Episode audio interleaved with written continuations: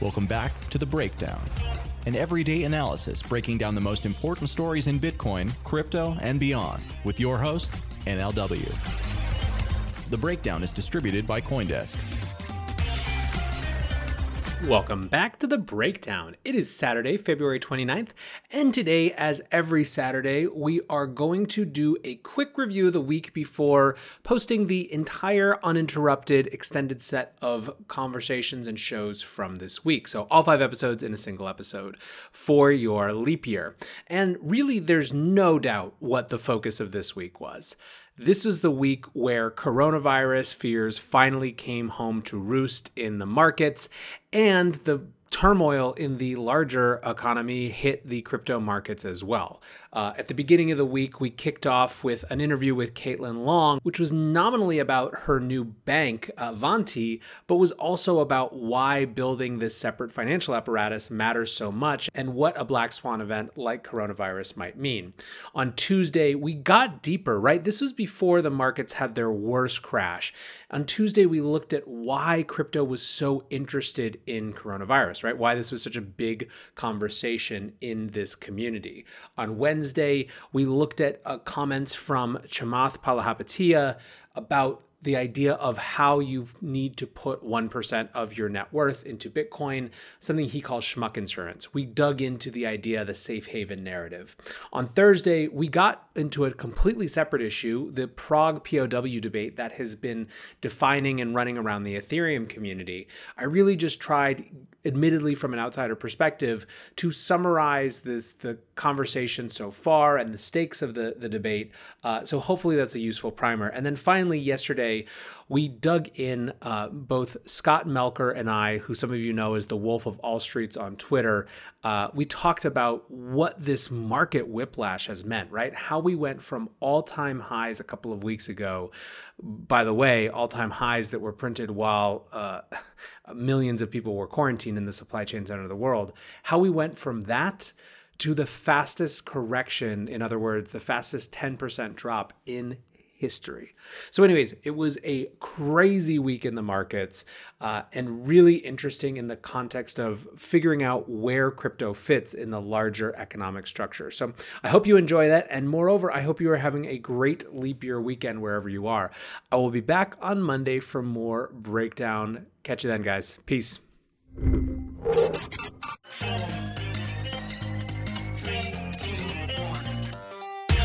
Welcome back to The Breakdown, an everyday analysis breaking down the most important stories in Bitcoin, crypto, and beyond with your host, NLW. The Breakdown is distributed by Coindesk. Welcome back to The Breakdown. It is Monday, February 24th, and today we have an interview with Caitlin Long. Caitlin is one of the best known commentators on Bitcoin and crypto, particularly as it relates to traditional markets. She has a background on Wall Street that expands decades and is one of the most cogent thinkers at the intersection of traditional markets and Bitcoin, and in particular, what Bitcoin and crypto assets can do to address some of the problems that we're facing in the macro markets. Well, today it was announced that Caitlin is building a crypto bank in Wyoming. The bank is called Avanti and it's focused on providing payment custody and security and commodity activities for institutional customers using digital assets.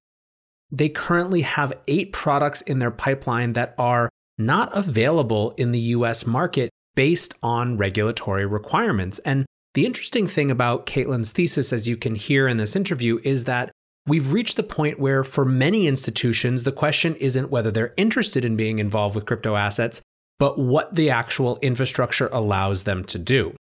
The interview focuses in large part on what makes Avanti different in terms of its vision for how it interacts with its customers' assets. This is not the same type of relationship that you might see with commercial banks, but involves much, much stricter requirements such as full reserve assets at all times. One thing that I find so interesting about this is that in a world where institutionalization of Bitcoin and crypto assets is inevitable, a lot of the type of work being done by Avanti seems to try to align that institutionalization with the fundamental principles underlying Bitcoin rather than just having it approximate the way that people interact with current financial institutions, which of course Bitcoin was created in large part to critique. Towards the end of the interview, we also get into Caitlin's thoughts on the larger macro markets. As of this recording, the Dow is down a huge amount, something like a thousand points based on coronavirus fears. And as Caitlin discusses, it seems that the markets may be finally reacting to the vision of coronavirus as a larger economic issue and something that can't just be contained by central bank policy.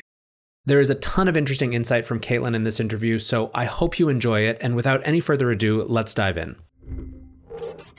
All right, we are here with Caitlin Long, newly announced as the founder of Avanti. Caitlin, thank you so much for taking some time on what I'm sure is a very busy day to join us and talk through this exciting new project. Hey, it's my pleasure. I'm very glad to be able to talk about it publicly now. Yeah, I bet. Well, so for, for those who haven't heard the news, maybe you can just tell us a little bit about what Avanti is and, and why you decided to throw yourself into building this new financial institution. Avanti is a company that's been formed to apply for a Wyoming Special Purpose Depository Institution charter. That is a special type of bank charter that will enable a digital asset focused bank to exist. There are eight products that we've identified that, due to regulatory issues currently existing in the United States, are not able to be offered by either existing US banks or US trust companies. Avanti will be able to offer those once it gets its charter. And the specific focus is, of course, going to be on serving fiat on and off ramp demands for the institutional investor community and on providing custodial services around Bitcoin and other crypto assets, specifically for the type of institutional investors who require the highest standards. Those are fiduciaries for their customers, like uh, pension funds, endowments, foundations, corporations, sovereign wealth funds. They're really not yet in Bitcoin, and I've spent a lot of time in my career with exactly that type of investor.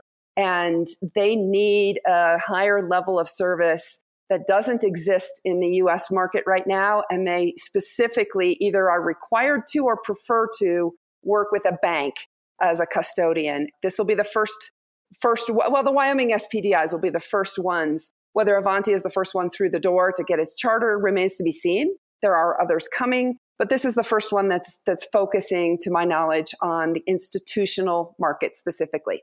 And so it sounds like your thesis in this is that we're at the point where there's there's some number of institutions or a sufficient number of institutions at this point who are no longer held back by thesis or lack of education or or lack of interest, but who are actually disincentivized by the existing infrastructure. Is that is that fair? Yes. And in fact, I just spent time last week with one of them that's going to be involved with Avanti, not announced yet, but it's a big institution. And they had two things they were focused on. One is that it's a $300 billion asset class. It's not appropriate for institutional investors to ignore it anymore. So they, they have to have a strategy. And the other one was that they were actually getting donations in crypto and really struggling with how do they handle those donations. I heard a horror story about how a university, not the University of Wyoming, had real problems handling a major gift of cryptocurrency. And there just isn't a service provider out there enabling them to handle that and that they would be able to accept more donations if such an institution existed. So it's pretty clear there's a need here. And that's exactly what Avanti is designed to fill.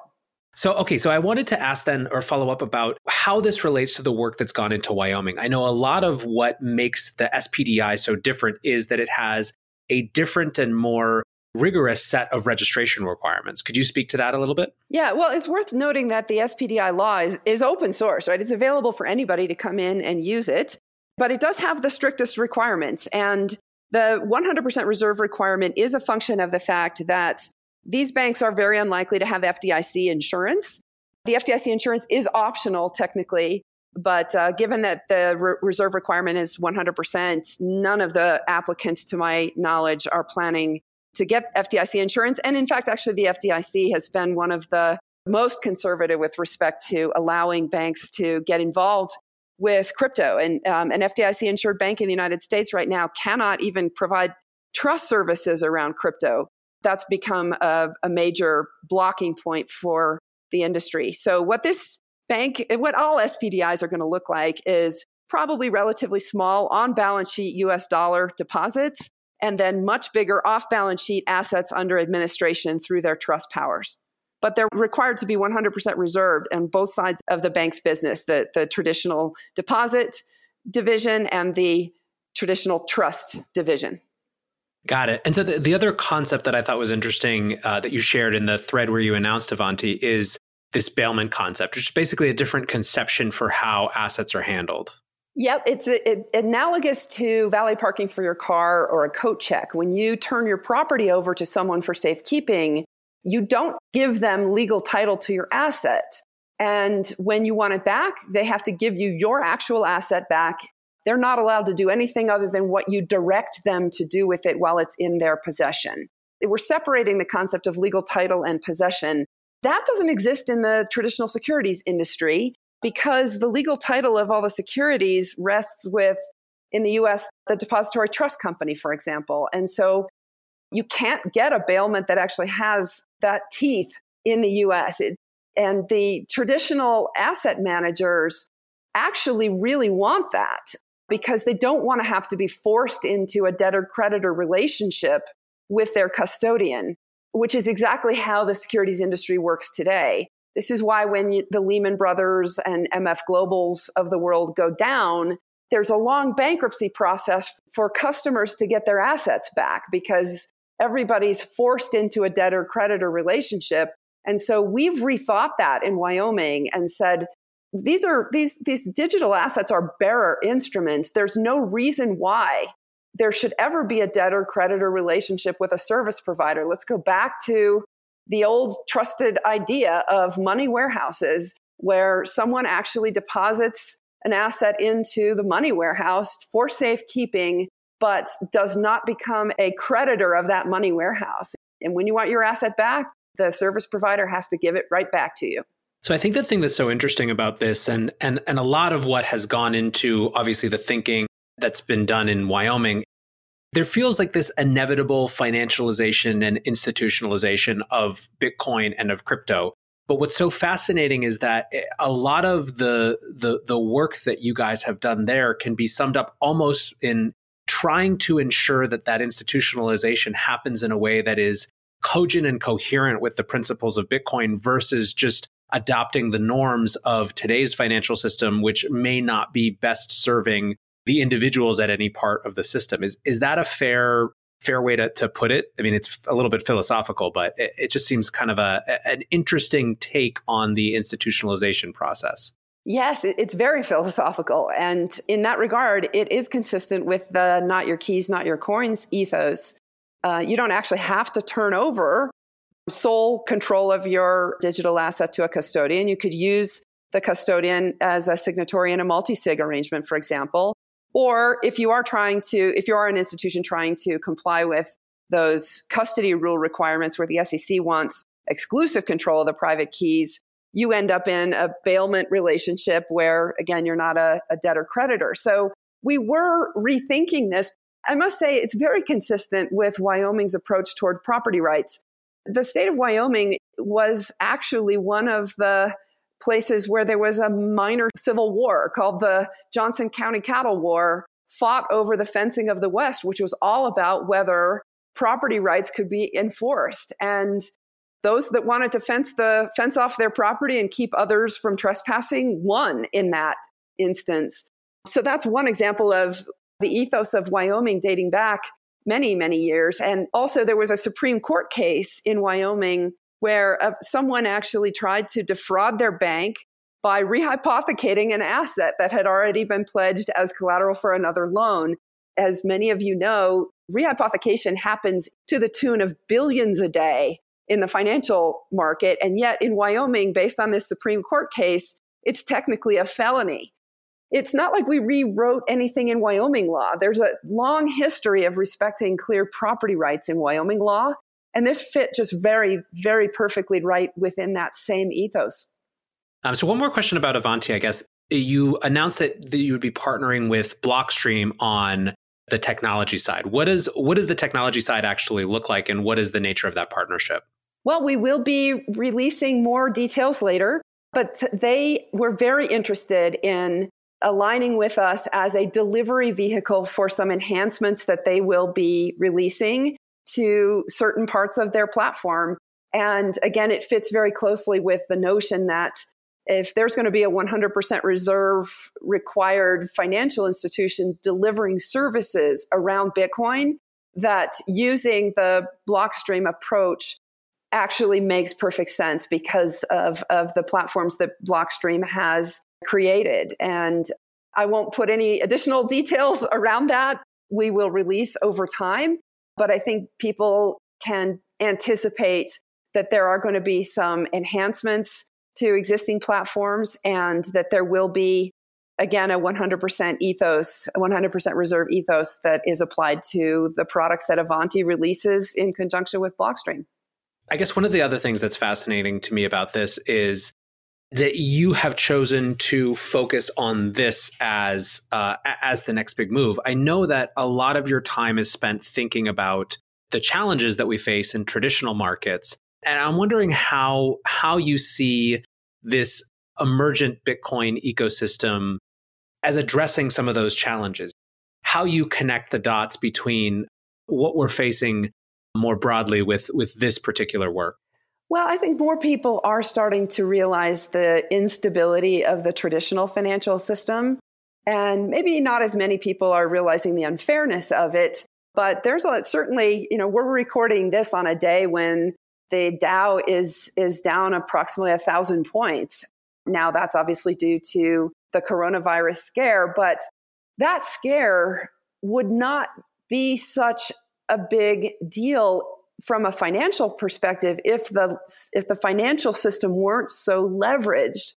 I tweeted out about this in I think the third week of January when I started watching this because I come from a life insurance background. I've worked on catastrophe bonds related to pandemics earlier in my career. So when this started coming out, I was watching it a lot sooner, probably than it hit the mainstream headlines. And I was pretty concerned about this. This has been something actuaries have been concerned about for a long time that we're overdue for a pandemic. And understanding that this is coming out of China, which is actually where a lot of the credit creation in the traditional financial industry is coming from these days. The credit is created out of the economic activity through trade that's happening mostly between China and the United States. That's where the US dollar credit is originating. And so if we're going to see a slowdown in just regular trade volume, that's going to have an impact on how much credit is going to be able to be created through the financial system, which is what helps prop up asset values. I drew the analogy at the time that this has the potential in China to be what Chernobyl was to Russia. Chernobyl, in a healthy economy, would not have actually tipped over the country's economy and caused the damage that it did do, the breakup of the Soviet Union. Gorbachev admitted that that was the real precipitating factor was Chernobyl. It was clear to me when I did some research on that a few years ago why that was the case, because it just had such an unbelievably broad and deep impact on the economy. But they had a bad balance sheet to begin with, and so it wasn't difficult to tip over the economy. And I think the issue with China and coronavirus is potentially the same. That this is a weak balance sheet. This, this, China has had an enormous credit bubble. Here we have the situation now where a potentially broad and deep economic disruption is coming. And that has potential to tip over that economy. But the spillover effects all around the world, in particular to the United States, could potentially be pretty high as well. And again, these extraneous events, unforeseen black swan type of events, we could handle them in the economies if we had strong balance sheets.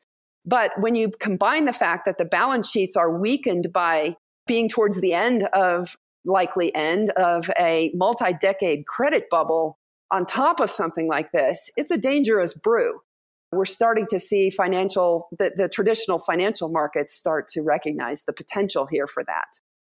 Yeah, I mean, one of the things that's fascinating is that it feels like, you know, I was just listening to Hidden Forces this morning with uh, Ben Hunt, and they're talking about how fully the coronavirus situation demonstrates the decoupling of financial markets in terms of an asset price function, actually showing the function of pricing or showing economic fundamentals as compared to just existing on their own, right? And the example here being hundreds of millions of people quarantined and unknown futures and you know stocks continuing to reach all-time highs and obviously today we're seeing more of a reaction but it still has felt this this incredible demonstrative psychic fracturing almost in a, in a strange way well, and it's been delayed. And, and what has delayed it is that the central banks around the world have, especially in China, have thrown enormous liquidity at the situation, which until arguably today, it, it, it really wasn't deemed to be something that was a real threat from the financial market perspective. And so the injection of more of the same drug um, in, in terms of banking sector liquidity coming out of the central bank in China certainly put a band aid over it for a while. But a band aid doesn't stop a hemorrhage. And it, I'm not saying we're going to be at that level yet, but uh, if your listeners are interested, go back and, and look at my tweet storm. I think it was the third week of January, so it was a while ago, talking about the impact of what this could become because of just how leveraged the Chinese markets are. And so the decoupling only lasts as long as the uh, as long as the drug injection from the central banks uh, actually still has some some oomph, so to speak. And I think we're starting to see that this is this is starting to overwhelm the ability of central banks to counter this. You cannot solve a pandemic, if that's indeed what we're facing, with liquidity. It's just not going to work. We're glad that you're working on Bitcoin related and crypto related institutions. So, congrats on the launch of Avanti, and uh, we'll be watching it closely. Thank you so much. I really appreciate everyone's interest. It's hard on days like today, where there is such a dominating macro market story, to focus on anything else and figure out where the connection point to crypto and to Bitcoin lies. What's so interesting about Caitlin is that she is someone who's watching those macro markets and actually applying her critique in the type of institution, the type of company she's trying to build. So hopefully through that interview, you got a little bit more of a sense of what Caitlin and her partners are trying to build with Avanti and how they see it addressing some of the challenges that we might face. So that will do it for this episode of The Breakdown. We will be back tomorrow with more on crypto, Bitcoin, and everything else that matters. Cheers, guys.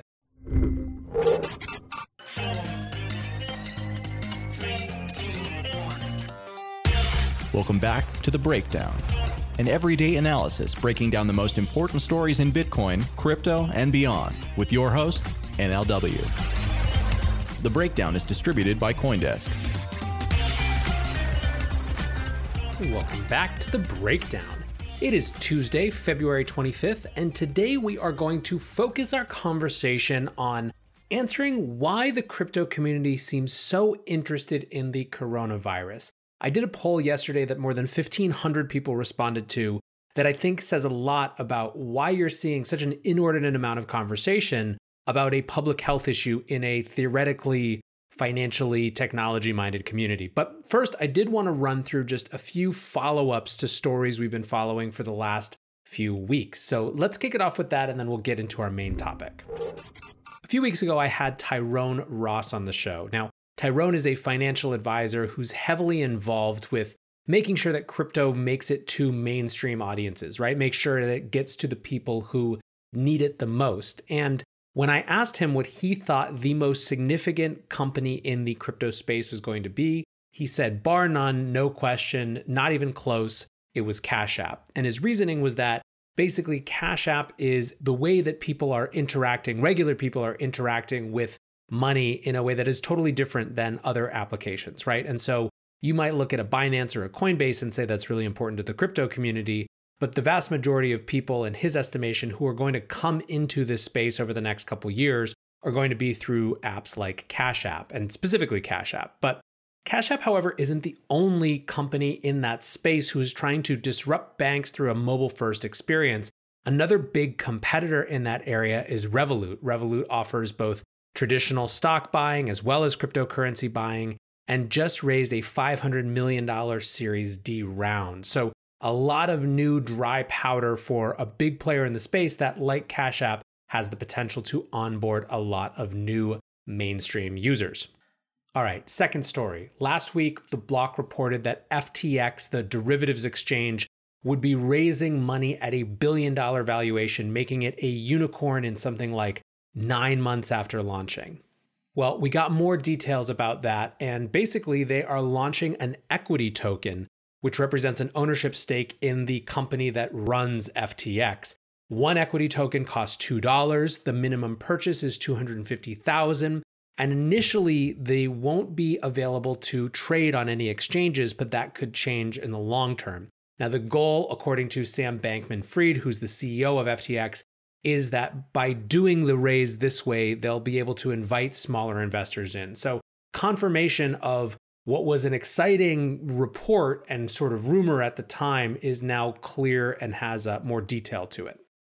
Third, Chainlink continues to be all over the place. We talked to Chainlink founder Sergey Nazarov last week in the context of the BZX attacks where Chainlink was helping them think through how to better do pricing oracles, right? How to use Chainlink's decentralized pricing oracles instead of these sort of single point of failure price oracles. Well, today Chainlink was back in the news because Polkadot will be using their oracles for its interoperability network.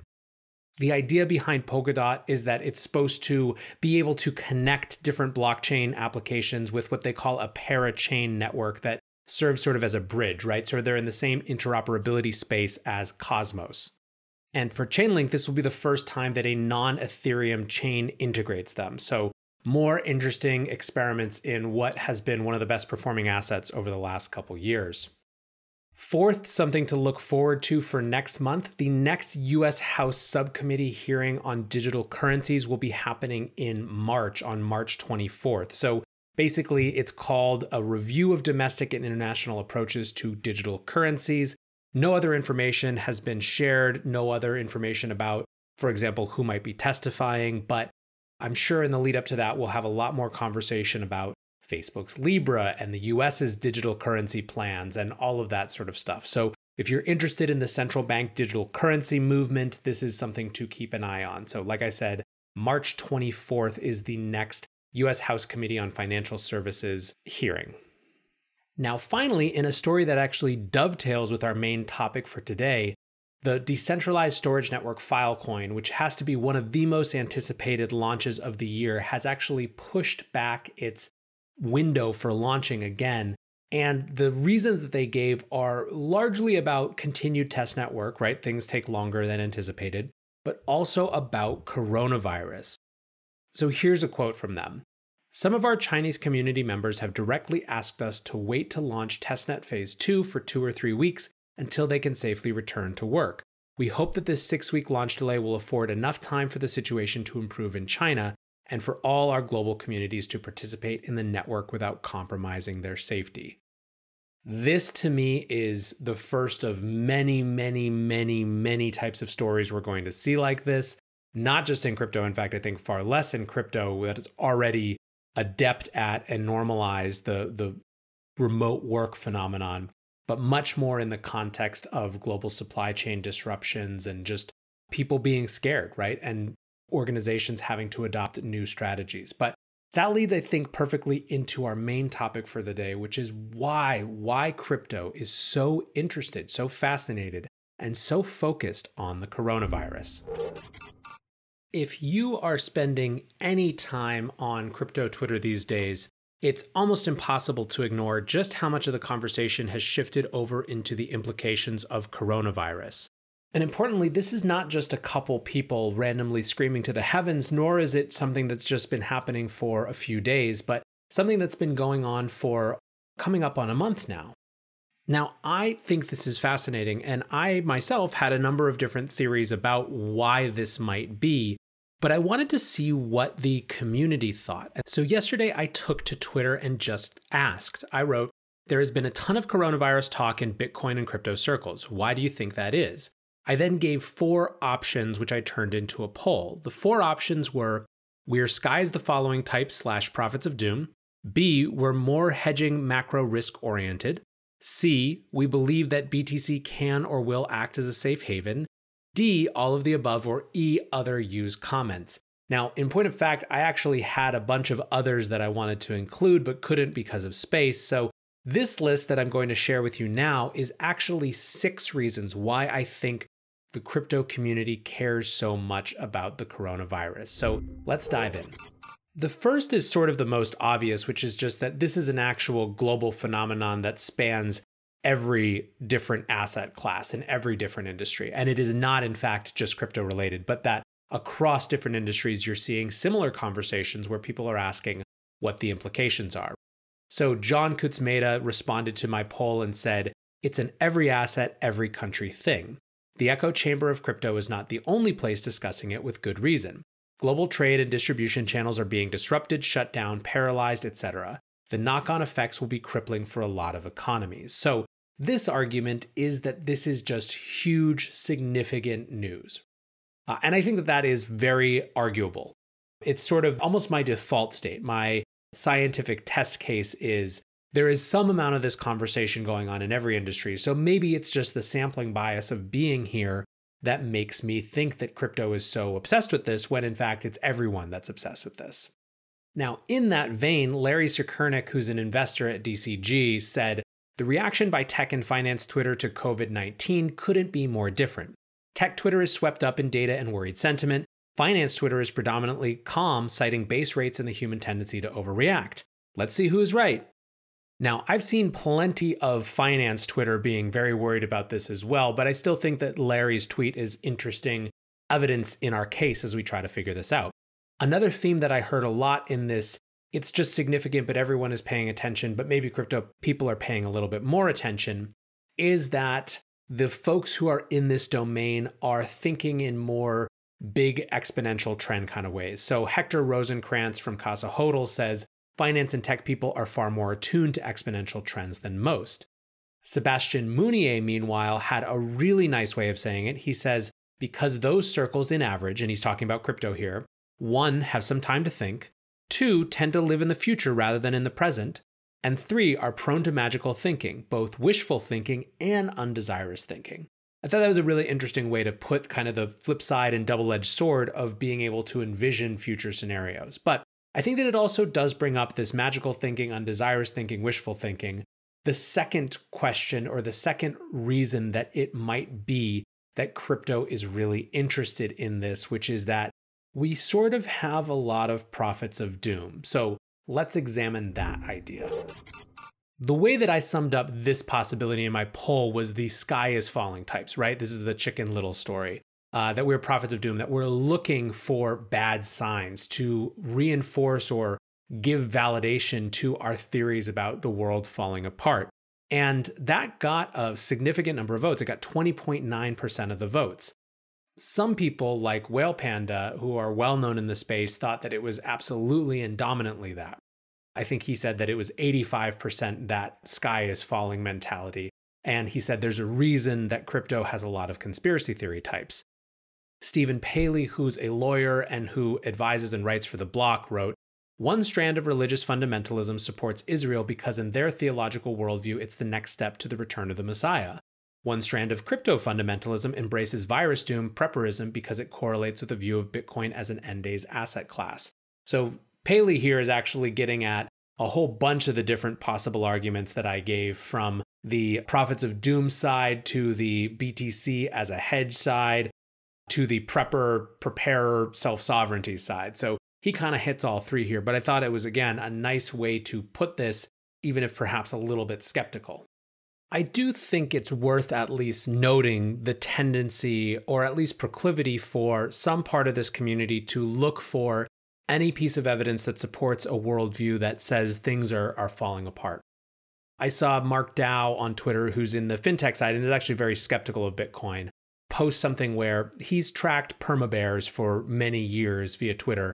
And he noticed that a huge number of them shifted almost everything that they were saying over to coronavirus. And he wasn't trying to make judgments. In fact, he said that he believes that we're dramatically underestimating the economic outcomes of coronavirus. But still, it was fascinating to him to see just how many people of those folks who had said that recession was coming just around the corner and global collapse was coming just around the corner for years and years and years had shifted to this. And I think this is a very human tendency, but still something that uh, is worth noting, right? There's a difference between understanding possibilities and seeming to think that there is something fundamentally challenged in the way that superstructures are designed or that systems are organized or just the way that the economy is set up while also not constantly predicting doom and, and looking for disaster around every corner.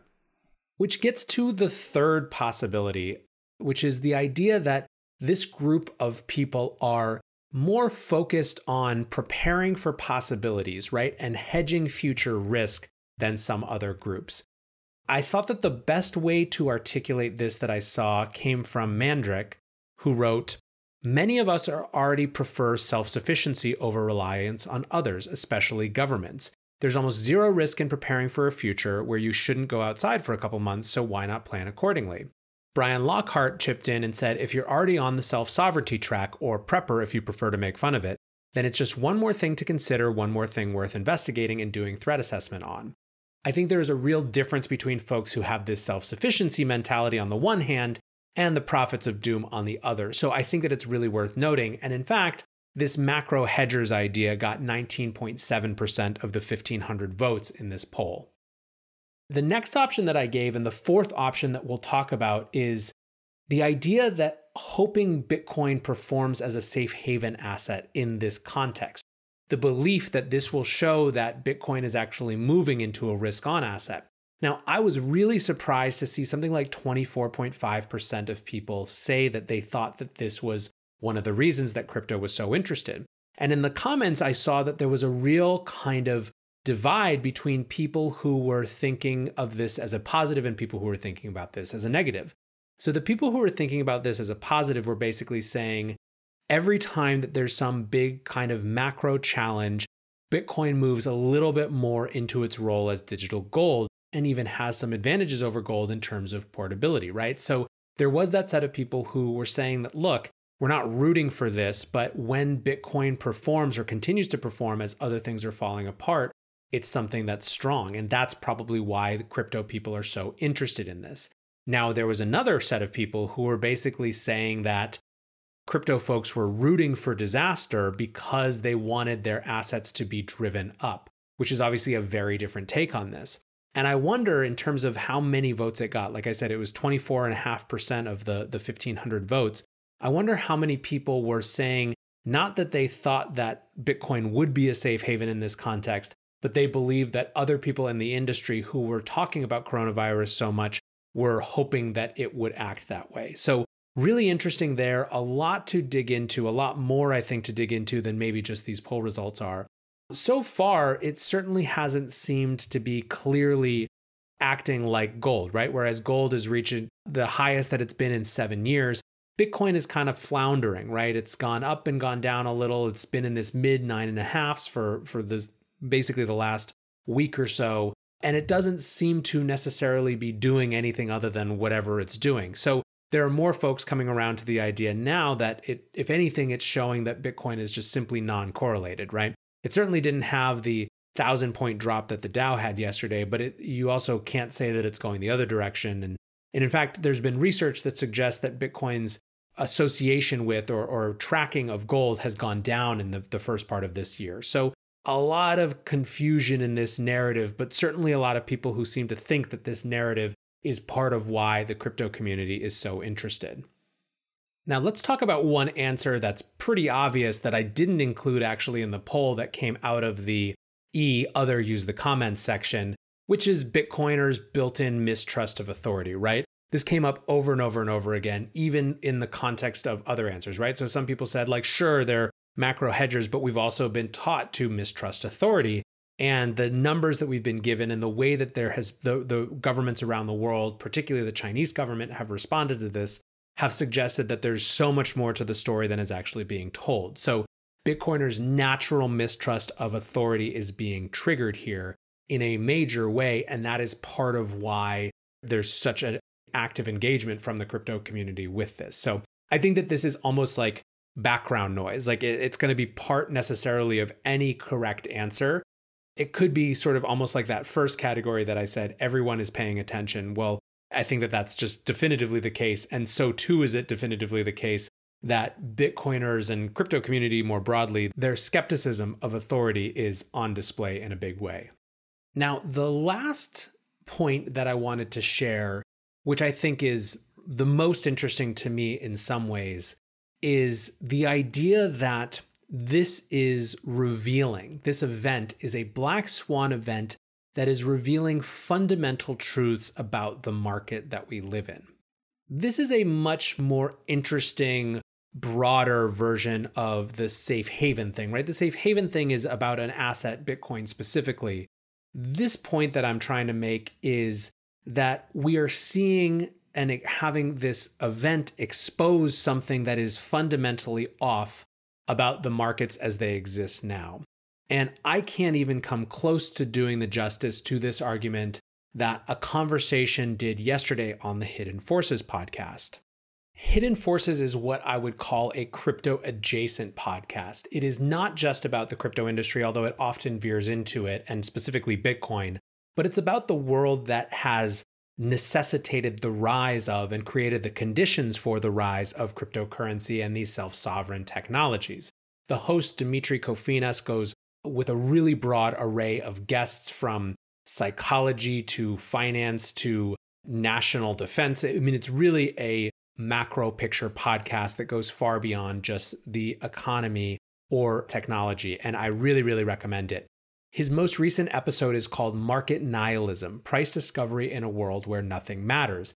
And it features Ben Hunt, who's the author of Epsilon Theory, which is a popular newsletter and consultancy that focuses on narratives and how narratives shape the world around us, and in particularly economic decisions and political decisions around us. So, can't imagine why I would be interested in the narrative guy.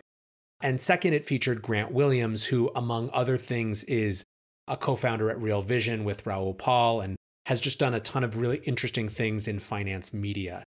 I want to share a part of their conversation that is about the psychic fracture and disconnect between what we're seeing in terms of the world's response to this virus, and in particular, China's response, China as the supply chain capital of the world, and the urgency of their real response, and what's happening in the markets. Because, I, like I said, I think that it sums up this idea that coronavirus is exposing fundamental truths in a way that is much better than I could. So let's give that a listen. We have 400 million people quarantined. We have footage of people standing still and then falling flat on their faces yeah, in the street. Right. That stuff we have wild. The spraying stuff. We have people on U.S. evacuation flights with, you know, biological warfare kits on, not just right, a mask. Yeah, yeah, This stuff. And, people and, getting and, dragged from their homes. People being. Right. I've seen buildings getting welded shut. Stuff that you know. It's and you don't want to retweet it because you don't know if it's real and you want to be responsible and everything else. But this is in the supply chain center of the world economy. Right. And markets are all time high. In the middle of a trade war. It's wrong, right? The market right. is wrong. How do you deal with that? How do you deal with the market being wrong? See, I'll tell you, Grant, I don't think the market's wrong. I don't think the market's wrong at all. I think this is exactly what you would expect when capital markets are no longer okay all right that's fair. are no longer yeah. the pricing of capital markets it's no longer a transmission belt for investors to acquire you know fractional ownership shares in real world companies uh, for them to invest and grow and the and the like that that meaning is gone. It's now a score. It's now a, I say a political utility and that's what it means. I think this is a profound insight that this disconnect between hundreds of millions of people quarantined and markets reaching all-time highs is just such a clear exposition of the underlying fracture that Bitcoiners in particular, but the whole crypto industry in general, feels and is designed in some ways to address. This lack of realness, this fundamental disequilibrium that feels like it cannot go on forever. So, to me, I think that is the most interesting reason, and on some sort of subconscious level, the core reason that crypto people are so getting dragged into this issue and find themselves so compelled by this issue. that it is just making and laying bare the weirdness of our world, the profound weirdness of our world. So that's my bet. Now, the last thing I guess I will say for those of you who are following this poll at all that I ran is that the top receiving answer, the poll choice that got the most votes was, as you might have guessed, D, all of the above at nearly 35% of the votes. It's not going to be just one factor or another. It's going to be some combination of all of these things. But like I said, for me, the one that is most interesting and, and that has the greatest subtext power, I think, and is a part of all of them, is the feeling that something is wrong. And this type of Black Swan event is, is showing just how wrong. So that's my thoughts. What do you think? This was a, a hugely engaging poll. Something like 50,000 people saw this thing. Obviously, 1,500 voted. You guys have opinions on this. Let me know why you think the crypto community is so fascinated by this issue. Hit me up on Twitter at NLW, and we will be back tomorrow with another episode of The Breakdown. See you then.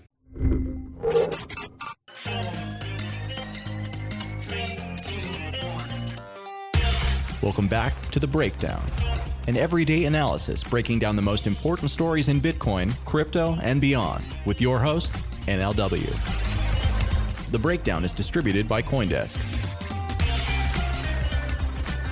Welcome back to the breakdown. It is Wednesday, February 26th, and today we are going to be looking at first the world of CBDCs. Canada has run a test and come away unimpressed and has some interesting thoughts that might reveal maybe what's in store for the future of central bank currencies. Um, we also got interesting news out of China that relates to how the coronavirus is impacting their plans, which will bring us to our second topic which is interpretations of the Bitcoin price in the context of coronavirus. Bitcoin, like everything, is hemorrhaging right now. And does that mean, and this is what we'll ask, that the safe haven asset narrative is dead? So that's second. Third, we're going to be looking at the Mount Gox anniversary, the Gox anniversary, basically, of the insolvency of the first big exchange to dominate the Bitcoin world. And we'll look back at the history and maybe a little bit about what it meant and point you to some cool resources for those who want to dig in a little bit more. So, with that, let's actually dive right into our first topic CBDCs. Ever since the emergence of Libra last year, we've seen central banks from governments around the world race to figure out what their strategy around digital currencies is going to be, right? For a lot of them, that means forming research initiatives, some of them cross border and collaborating with other governments or international institutions like the Bank for International Settlements. For some, it's a more aggressive testing posture, right? You have Cambodia who's saying that they're going to test. And obviously, of course, there's China who has made it clear that they want to be the leader in the world of new digital currencies and plan to get a digital yuan out this year. Canada has actually been one of the more active governments in this context. They ran a test cross border settlement trial last May, but ultimately they came away unimpressed. So, in a speech called Money and Payments in the Digital Age yesterday, Timothy Lane, who's the deputy governor of the Bank of Canada, said, We have concluded that there is not a compelling case to issue a CBDC at this time. Canadians will continue to be well served by the existing payment ecosystem, provided it is modernized and remains fit for purpose. So, this is obviously quite a departure. This is a bank who's gone all the way through a research period, an exploration period, and even testing period, and has decided, nope, it's not really important to us right now.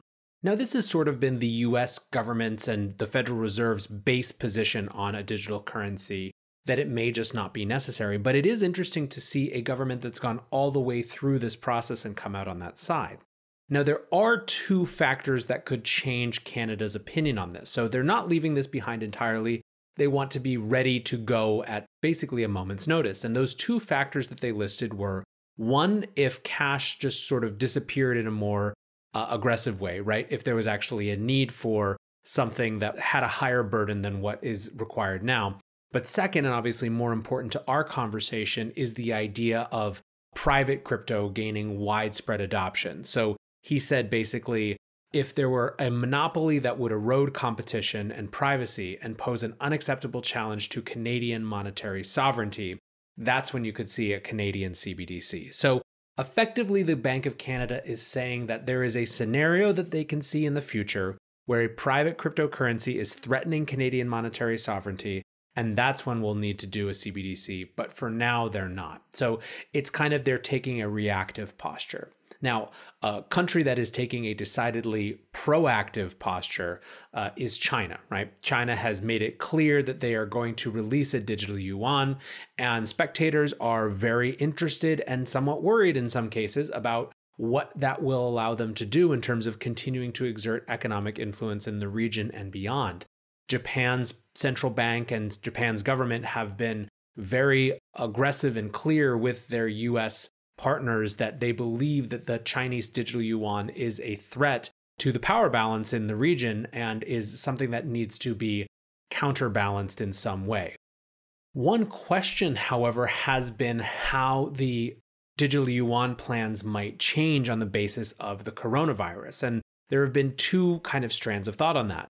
The first is obviously that just by, by sheer weight of the shutdowns and quarantines and everything else happening, that this research would have to be delayed or would likely get delayed along with everything else. The second strand is that perhaps it creates a higher incentive, at least even, to push forward with this research because cash is potentially part of the way that this virus has spread. Well, it's the former of those that is coming to bear now, at least in the short term, where uh, the Global Times is reporting that effectively sources close to the People's Bank of China are saying that the coronavirus has led to postponement of work across government institutions, including with the People's Bank of China. So, this is not an official statement. This is a report from quote unquote sources close, but it seems to kind of confirm what we would have all expected, I think, in some ways, that this research might be delayed by the coronavirus itself. This is, of course, to say nothing of the coronavirus beyond China's borders and what sort of economic impact that will be. But with that, let's actually turn quickly to Corona for a second, but in the specific context of the Bitcoin price, and more specifically, what it means for Bitcoin status as a emergent safe haven asset. Is Bitcoin a safe haven asset, or more specifically, will it act like a safe haven asset in the next recession? This has been a question bandied about for a very long time, but especially over the course of the last year as part of the institutional argument for Bitcoin adoption or Bitcoin hedging has come back to the idea that it is going to behave in a way that is different than the rest of the asset markets that we see around us. Now, interestingly, this narrative has always been sort of caught between two questions. The first is whether Bitcoin is a macro asset at all. And what I mean by that is an asset that actually responds in any meaningful way with larger macro events, right? For a long time, Bitcoin has just kind of done its own thing, irrespective of what's going on in the markets. And that wouldn't make it a macro asset. The second question is what type of macro asset it is. Is it a risk on or a risk off asset, right? Does money flow in when people are greedy and feeling comfortable and they want to diversify and, and find new yield? Or does it flow in when people are getting nervous and want to take it out of risky things? So one of those, the, the, the latter, is the safe haven asset narrative. This is the idea that Bitcoin will attract people in the same way that a gold does in some sort of crisis because it's digital gold. The second part, the former question of whether it's a macro asset at all, comes back to this idea of whether it's a non correlated or uncorrelated asset that doesn't actually care and behave.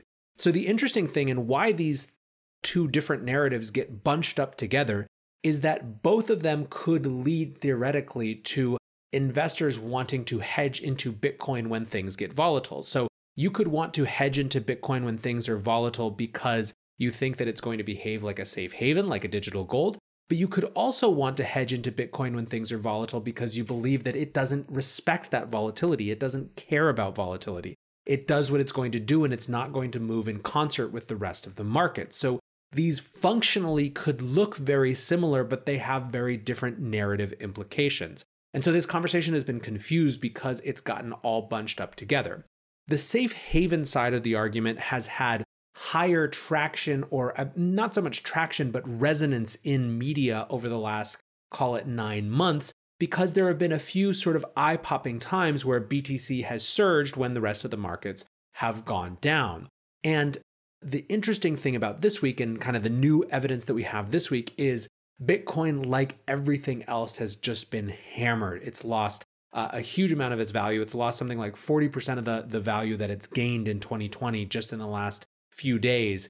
And so people are now saying, okay, well, clearly this is the death of the safe haven asset narrative. And I think it's much more complicated than that. So, my take on this is first that the base case narrative for Bitcoin, and I, I say this as someone who spends a lot of time watching narratives, is as an uncorrelated asset. So, what that means is an asset that is interesting to people, even as a hedge, not because it's going to move in the opposite way of stocks, but because it's going to do its own thing regardless of what's happening in stocks. I believe that this has been the core narrative that's driving people's interest, institutional interest, right? Outside interest in Bitcoin for some time. And the flirtation with the idea of safe haven has been driven by one, like I said, a couple of these eye popping moments. Second, a belief in future potential, a belief that Bitcoin will grow into a safe haven asset. And third, a bet that some investors are willing or going to put down a little bit of a down payment on that future potential. So, Travis Kling from Ikigai Asset Management has been on this show before talking about how it doesn't take very much in terms of asset managers starting to say, hey, you know, maybe it's not a safe haven yet, but I bet a few more people will act like it is this time and put in a little money for that narrative to become self fulfilling prophecy. Now, I mentioned this on Twitter and I had a great response from Jeff Dorman over at Arca who said, Safe haven is often incorrectly associated with perfectly negatively correlated. Bitcoin is a safe haven from purchasing power destruction, not stocks. This is obviously a very different phenomenon and something that shows perhaps a different time preference, right? When people are talking about a hedge into Bitcoin as a safe haven, they're talking about a long term play. And so, with that, I actually want to turn to one of the people who's had this conviction longest that Bitcoin is a hedge away from and outside of the existing system. Chamath Palihapitiya was early at Facebook and started to build a name for himself there and went on to found Social Capital, which started as a venture firm and then transformed itself into a different type of financial operation. He's the chairman of Virgin Galactic. He's the owner of the Golden State Warriors now. And he is an irreverent thinker, right? He is a iconoclastic thinker in a lot of ways. In 2013, in May, when Bitcoin was sitting at just about $130 per Bitcoin, he wrote an essay for Bloomberg called Why I Invested in Bitcoin. He kicks off this piece since the 2008 financial crisis, we've seen a massive decline in trust in the financial services industry. Lehman Brothers, Bear Stearns, American International Group, the London Whale, Cyprus, and a host of lesser scandals have prompted consumers to say one thing loud and clear I don't trust you, or you're only in it for yourself, or who made you king, or some very reasonable variant thereof. The point is that this fundamental trust no longer exists. In its place rises Bitcoin. He then goes on to explain what Bitcoin is. Because remember, this is 2013. For a lot of people, this essay was the first time that they had read about Bitcoin. He likened its stage of development to the TCP/IP in the 70s. He talked about the type of activity that was happening at that time. He was talking about the fact that there were going to be illicit uses on top of really interesting uses. But he also had this line, which a huge number of people have resonated with ever since, and a recommendation. He said, I've told my friends that it is entirely rational to allocate 1% of your assets to Bitcoin, as I have. Call it schmuck insurance. As the 2008 crisis proved, schmucks can cause a world of damage. So now, here we are almost seven years later. Bitcoin has gone from this week, or I guess last week, 10,000 down to now just under 9,000 but still a huge, huge change in those seven years from when it was $130 a Bitcoin and he was writing this. And so, what has changed, if anything, about Chamath's point of view? Well, he was on CNBC this morning, and people were looking to rake him over the coals for the safe haven or uncorrelated thing. And I think it's worth just listening to what he had to say. Everybody should probably have 1% of their assets in Bitcoin specifically. Or crypto. Yeah, crypto. And I think it is just a fantastic hedge. So if you go back to the conversation this morning, when you see the amount of leverage the financial industry is running, and you think about all these dislocations and all these exogenous things that are happening that you can't predict, there's a lot of risk to the downside. And it would be great that an, an average individual citizen of any country in the world has an uncorrelated hedge. So, as you can see, basically nothing of his take has changed. He's still recommending that 1% schmuck insurance, which is pretty phenomenal to see seven full years later. So, what does this mean about Bitcoin's status as a macro asset or a safe haven asset? I think we're seeing a return, a recalibration to the idea of Bitcoin as uncorrelated or non correlated. Frankly, we might actually see even that challenged a little bit if really everything continues to crash on fears of coronavirus. Maybe that narrative will change, but for now, it feels to me like a reset back to what I see as the long term base narrative of Bitcoin, which is not safe haven. That is a future potentiality. That is a future possibility. That is a future narrative to speculate and bet on for Bitcoin. But the base case narrative of Bitcoin as uncorrelated.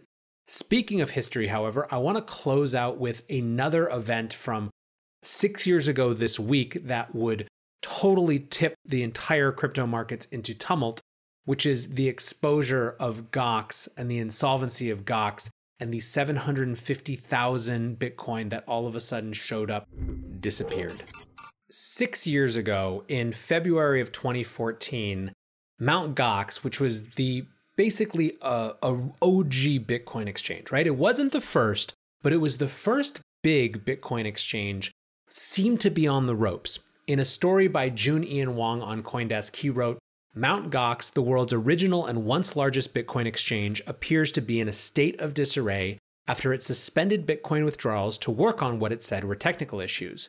Meanwhile, the clamor of angry customer voices is growing. That was written on February 8th, 2014, and just a few weeks later, something entirely different and entirely bigger would emerge. On February 24th, Ryan Selkis, who you now know from Messari, but who earlier in his crypto life worked with DCG and worked at Coindesk, wrote a memo on his quote unquote TBI Daily Bit. This is a Tumblr that he kept. The note was called Bitcoin's Apocalyptic Moment. Mt. Gox may have lost 750,000 Bitcoins. So Selkis published this note and he basically excerpted the introduction of a quote unverified report. So he was saying that it was unverified and that he hadn't been able to prove that the document was real, but it was coming from a reliable source. The document was called Crisis Strategy Draft. And from the introduction, it said, at this point, 744,408 Bitcoin are missing due to malleability related theft, which went unnoticed for several years. The cold storage has been wiped out due to a leak in the hot wallet. With Bitcoin and crypto just recently gaining acceptance in the public eye, the likely damage in public perception to this class of technology could put it back 5 to 10 years and cause governments to react swiftly and harshly. At the risk of appearing hyperbolic, this could be the end of Bitcoin, at least for most of the public. That was the note from this report that Ryan had received, and his comment was This is catastrophic, and I am sorry to share this. I do believe that this is one of the existential threats to Bitcoin that many have feared and have personally sold all of my Bitcoin holdings through Coinbase. To do so and not give you the same information would be dishonest and immoral. I'm a risk tolerant investor, but I believe this will be catastrophic for Bitcoin, both as a currency and as a fledgling industry. If this is a hoax, it is one that I am fully blindsided by. I fear, however, that it is not crazy times. And this would, this was a cataclysmic moment for the industry. Now, of course, we have the benefit of hindsight six years later to know that this too Bitcoin would survive, as it always does. However, that was not clear then. And think about this six years ago, this fledgling asset, which was, you know, something like $680 or $800 between there during this month leading up to this, was so young and so full of promise. But this would just absolutely wallop the industry. It would have ripple effects that would last for a very long time. It would set up a new generation of exchanges to come in its place. I think sometimes we forget because we're living in it that there actually is already history to this industry. And it's history that we should know and that we can learn from. So do yourself a favor, go check out the note from Ryan. I'll make sure to link to it. Go read Coindesk's coverage, right? They were up and running when this was happening. Pete Rizzo, the former editor in chief, linked back to a, a piece from that time. Joon Ian Wong, who's at Coindesk now and who was an, a writer back then, has great pieces there. Uh, go listen to Ryan, who actually describes this whole situation on the latest Charlie Shrem podcast. It's a really, really fascinating moment in the history of this industry and something that I think might be a little bit helpful anytime we see price drops to remember just how much Bitcoin has already been through and what it may be able to handle in the future. With that, I'll wrap up for today. I hope you guys are having a great week. Happy hump day. We're almost through to the other side. And I will be back tomorrow with another episode of The Breakdown. Peace.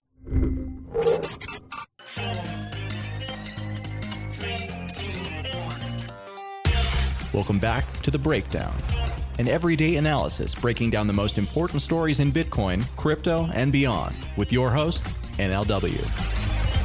The Breakdown is distributed by Coindesk.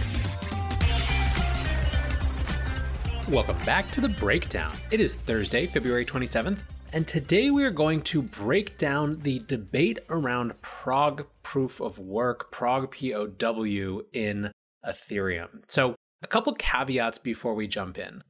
The first is that I am coming at this from something of an outside observer's perspective. I have not been involved in any of these debates. Ethereum is uh, very interesting to me, but it's not a community that I'm deeply interwoven in or anything like that. And the way that I have tried to make sense of it is by just reading the perspectives of a lot of different people from across the community, representing different interests within the community to try to put this together. So, really important that this is not a, a kind of inside observer, it's an outside observer. What I want to try to do with this is go through and present this in such a way that someone who is in my similar shoes, right, who's not in the Ethereum community, or who even just hasn't been really paying attention very much, can make sense of what the conversation is, why it matters to different groups, where different groups stand, what the context of the most recent part of this debate is, and where things stand today and what might happen next. So that's the goal. I hope that this is useful and enjoyable. So let's dive in. So, first up, what is ProgPoW other than a hashtag that you're probably seeing all over Twitter? ProgPoW stands for Programmatic Proof of Work. And the idea is that it is a different consensus algorithm from the current consensus algorithm for Ethereum that would be specifically designed to combat ASICs and favor GPUs. So let's talk about these terms a little bit. A GPU is just your average processing chip that anyone would be using in their normal personal devices, right? Whereas an ASIC is a dedicated hardware chip that is specifically designed to mine a unique hash algorithm. So ASICs are built for specific proof of work mining, right? So there are Bitcoin ASICs that are just designed, that hardware is useless except for mining Bitcoin. Now, there are pros and cons to ASICs mining. On the pro side, they can really increase the security of a proof of work chain by making it easier for people to deploy more hash power against the mining of that chain. Now, on the other hand, ASICs do tend to push out small individual miners that are using their GPUs to mine, right?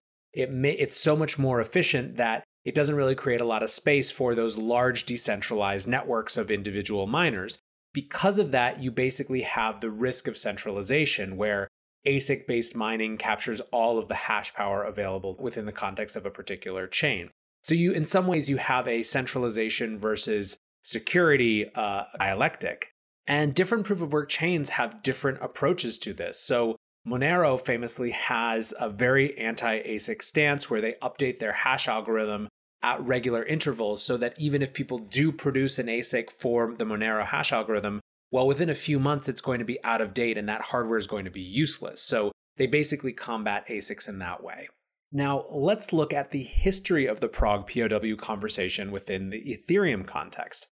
ProgPoW has been a discussion in Ethereum since basically Bitmain released an Ethereum ASIC in 2018. So, Bitmain, who's obviously one of the biggest companies in Bitcoin mining, released an ASIC that is specifically designed to help mine Ethereum.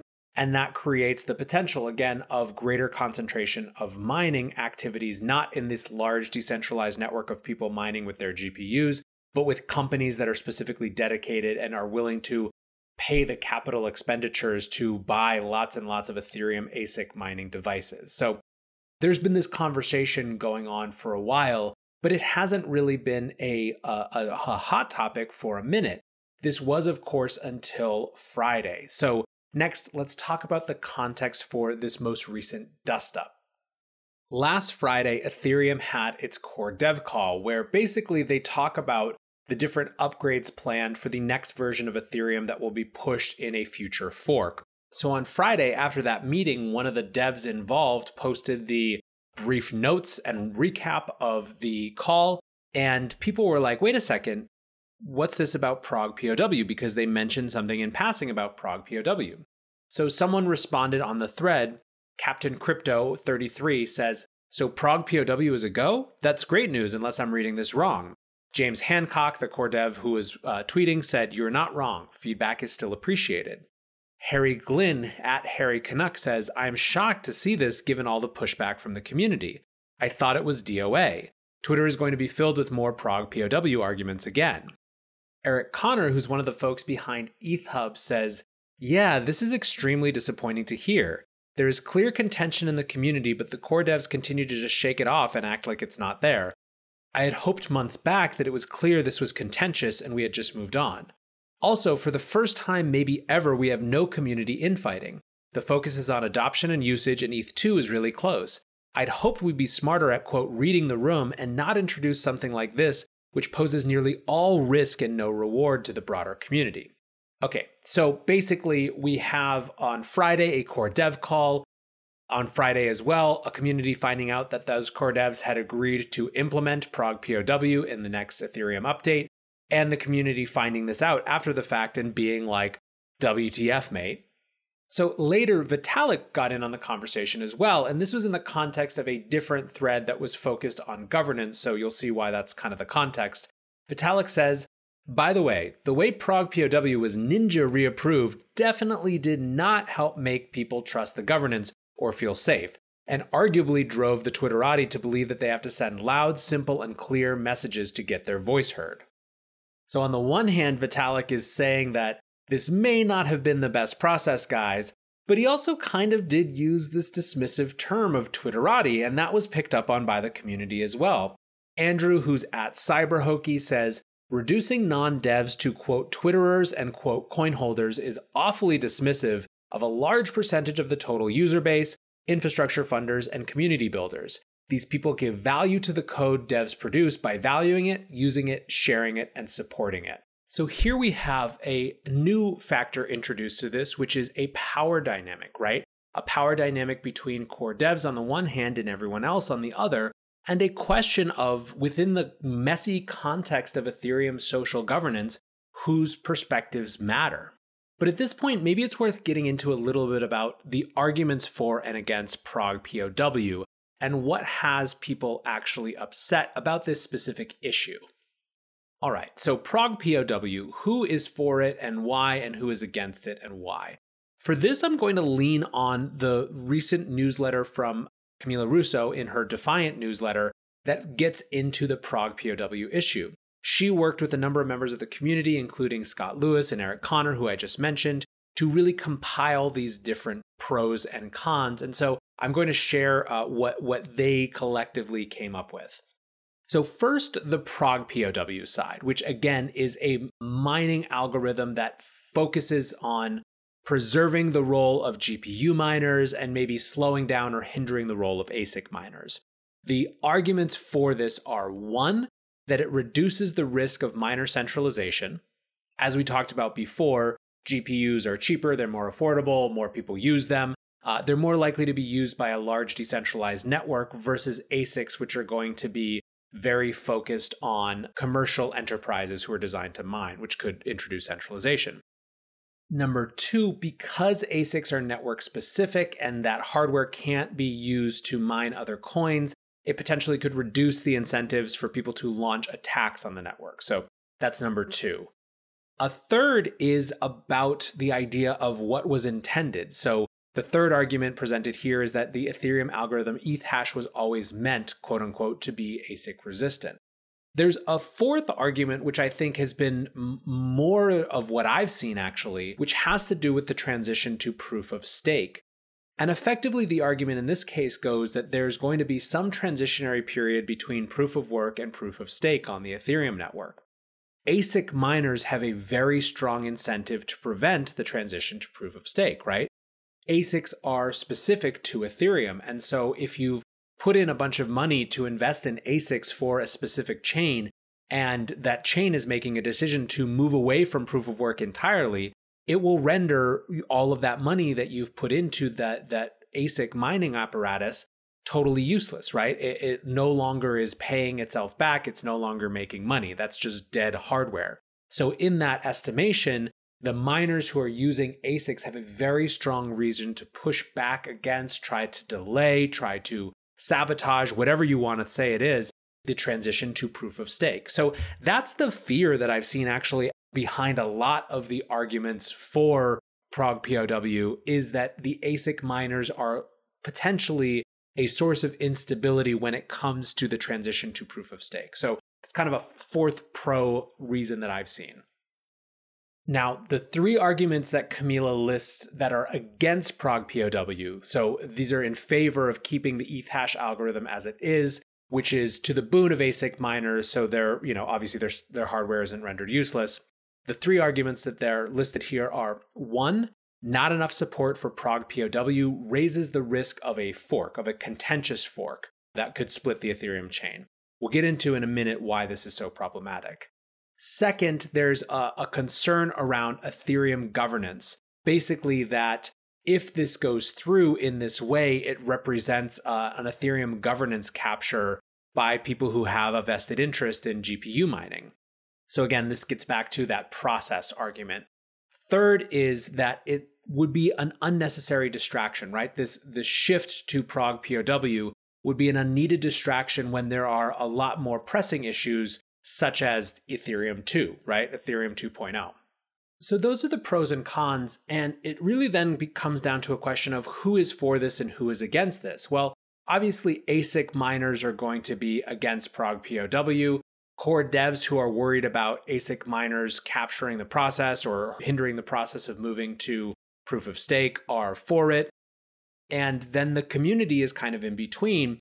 And the question is, how split is the community? So Omar Bham did a, a poll the other day on Twitter where obviously, you know, take any Twitter polls with a grain of salt. But he had this poll Should Ethereum hard fork ProgPoW to disrupt ASICs for the benefit of GPU miners? Is it worth the risk of splitting the chain and community at this point in the game to uphold decentralized mining? The responses, then there were 2,070 responses to this. The responses were yes at 23.2%, no at 43.4%, dunno, what is ProgPoW at 15.7%? Hey guys, I have a podcast for you. And then the people who wanted to view results were 17.7%, which, by the way, I really hate that as part of polls, but what are you going to do? So that is a, a kind of a pretty clear indication that at least with this engaged slice of the Ethereum Twitter community, there are far more people who are against the idea of ProgPoW than who are for it. Okay, so now let's take a step back and actually talk about what I think is going on. I'm going to be now a little bit subjective. I think that really what we're seeing here is a fight around three things process, power, and potential problems. So, first, process. There is a clear consternation with the way that this decision was made that transcends just the issue itself, even though the issue is important and contentious, right? This was something where the community thought that they had made their voices heard, that ProgPoW was not something they wanted to see, but then core devs seemed to just kind of slip it in anyways, right? Uh, Vitalik called it ninja reapproved. And so there's a, a real contention around the process. Eric Connor wrote another piece about potentially how the Ethereum improvement process could change and, and be different based on this. But I think that it's, it's very clear that there is a, a process issue in terms of how decisions get made. Now, this is part of the messiness of a new type of organizational structure that isn't an organization at all, but is in fact a network of competing interests. But certainly, process is part of the problem here. A second part of the problem, and the reason that this ProgPoW debate matters, has to do with power, right? There is a power dynamic between what Vitalik called and what some people interpreted as Vitalik dismissively calling the quote unquote Twitterati, and the core miners on the other hand. And so you really have these two sides where there's this set of people who are building the actual protocol who feel because they are building the protocol that they are entitled to make important decisions like this. And then you have this other set of people who believe that because they breathe life into the protocol through the marketing advocacy building applications on top of it actually uh, you know giving it value through their belief they need their opinion to be heard as well. This is a key power dynamic that we've seen play out in other chains you know? Some people have pointed out that this is reminiscent of the user activated soft fork and the block size wars in bitcoin which in a lot of ways came down to a power question more than even a technical question of whether mining interests in that case could capture and drive and commercial interests could capture and drive the Bitcoin protocol, or whether these sort of small stakeholders, some of which were just quote unquote anonymous Twitter accounts, you know, hiding behind avatars or whatever, could actually make their voices heard. And in Bitcoin, at least, the ability for the larger community of small stakeholders to really push back and stop a decision that was contentious but favored by many of the largest companies in the space was a really important power moment in the history of Bitcoin. I think there is something similar here that we're seeing in terms of where power lies or trying to figure out where power lies in Ethereum. Now, the third, and I think most direct, least theoretical, least philosophical problem here is the issue of DeFi and what DeFi means for the state of Ethereum right now. So, Chris Blec makes this point very concisely in a tweet 17 hours ago, uh, as of the time of recording. He said, Nobody is making a strong case why we need ProgPoW. I get that some people want it, but it's not worth the goddamn chain split risk, okay? Clap emoji. DeFi can't afford a contentious chain split. Nearly 1 billion is at stake here. Can we stop around with this now, please. So, uh, obviously, an impassioned speech. But this is not the only person who is talking about this. In fact, last October, Dragonfly Research put out a Medium post called Ethereum is now unforkable thanks to DeFi. And the entire thesis is basically that if Ethereum forks, the implications for breaking DeFi are so phenomenally huge that it makes it nearly impossible to imagine a scenario where a fork, a contentious hard fork, is actually worth it. So I'm actually just going to read from the conclusion of the piece because I think they sum it up better than I can. They say, What this little thought experiment tells us is this Ethereum is not what it used to be. In 2016, Ethereum was still a proof of concept and ETC could plausibly claim to be a better version of how the quote world computer should evolve. But today it's clear that ETH is valuable because of the systems that exist on top of it. Unlike Bitcoin, whose ledger is simple enough that forks are functionally airdrops, ETH's ecosystem is incredibly complex. Because its applications are intertwined with unforkable components, the entire system is rendered unforkable. Any minority folk is doomed to obscurity. DeFi is the ultimate kingmaker in any future governance crisis. Users, miners, and developers certainly have a voice, but the chaos that would be unleashed by unraveling DeFi ties everyone else's hands. With all of the new higher level financial applications coming online in the next year, DeFi is liable to only become more fragile. So, this to me is really the nut of it, and what I think is effectively what I, I might call the birth of protocol conservatism. DeFi is the centerpiece at this point of Ethereum. It is the driver of financial interest in Ethereum. It is the driver of developer activity in Ethereum. DeFi is a huge part of what makes Ethereum what it is. DeFi is also an incredibly complex, interwoven set of composable protocols that all work together in very specific ways in the context of a chain fork, it could unravel that, right? It could turn this very intricate foundation into an absolute house of cards. And the interesting thing is that this means that there is now something real in Ethereum. It's not just future potential. It's not just these things that might happen, you know, later on, but things that are actually happening now and that have specific rules and that have real money in them. When you get to the point where there is something that's worth protecting, your bias as a community becomes to protect that thing rather than to potentially threaten or disrupt it. In some cases, change is going to be a threat. And in those cases, that creates a new type of conservatism, which might have felt very odd and out of place even just a couple years ago before DeFi.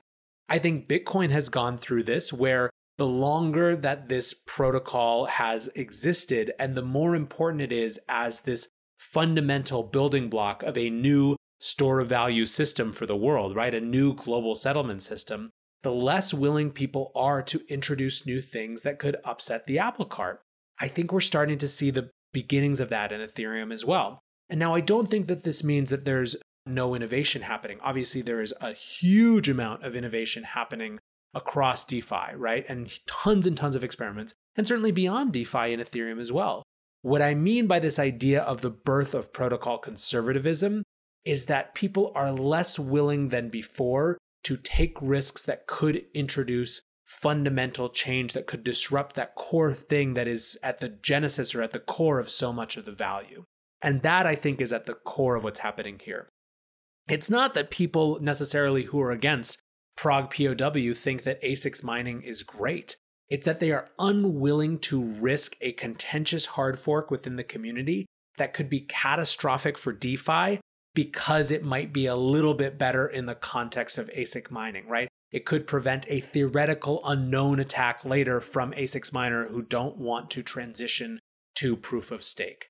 That's what's at stake here is that there's an issue that they believe or a thing that they believe would happen, a contentious fork in the case of ProgPoW, versus things that could theoretically happen as it relates to problems with ASIC miners.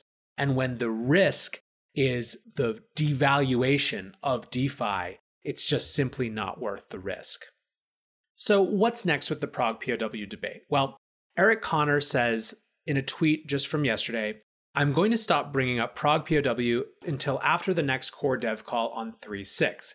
I feel that the voice of those opposed has now been heard, and further debate has diminishing returns for all. Andrew CyberHokie says, if I'm reading the all core devs Gitter correctly, most core devs appear to be apathetic re ProgPoW. I'd like to see more demonstrable support for an EIP amongst devs before contentious changes are greenlit. If it's something we can live without, it's not worth the risk. So here we have Eric saying that he thinks that the voices of the community have been heard. And Andrew's saying that basically it doesn't seem like the support for this is that deep among those core devs, even if they voted to go forward with it at the last call. Nick Johnson, who is a lead developer of the Ethereum name system and at the Ethereum Foundation, really kind of makes this point. He says, I was initially a strong proponent of ProgPoW, and I still believes it achieves its stated goal of being ASIC hard. I also believe that it's a worthwhile goal. ASIC miners lose 100% of their investment if ETH transitions to POS, so they have a strong incentive to resist that. I think both ASIC hard and ASIC friendly algorithms are reasonable options for POW. The middle ground, which turns out to include Ethash, isn't. With it, ASICs are possible and more efficient, but hard enough to design that they limit competition. But when the whole goal of ProgPoW is to reduce the likelihood of a contentious fork it makes little sense to implement it if it seems likely to result in a contentious fork of its own. In my view, POW change on ETH1 has become more trouble than it's worth. That is, I think, a really a reflective answer, right? If the whole goal of ProgPoW is to reduce the likelihood of a contentious fork, it makes little sense to implement it if it seems likely to result in a contentious fork of its own. The reason that I wanted to take the time to dive deep into this is that I think it's, well, one, it's one of the most important issues right now in one of the most important chains in the crypto space. But two, I think it is emblematic of a huge amount more than just uh, Ethereum and just ProgPoW. I think these dynamics of how decisions get made and the process for decisions being made in decentralized networks is new uncharted territory for us, right? It's a new experiment. The idea of how power operates in those networks and what the power balance is between communities of advocates as opposed to large financial interests is also new territory that has to be hashed out. The, the issue of a conservatism that grows over time on the basis of there being more to protect. This is a phenomenon of networks that get successful enough to have something to protect. These are all emblematic of much larger issues across crypto, and I think this is a great case study. So, hopefully, this has been useful. And if not, or if I've missed things, please let me know. I'm at NLW on Twitter. And depending on how this conversation evolves, maybe we'll do a follow up where we actually have some of the people who are more intimately in this conversation actually come share their opinion. But for now, that is today's breakdown. Uh, we will be back tomorrow with a cool interview talking about markets and more. Until then, keep hanging, and I will catch you soon. Peace.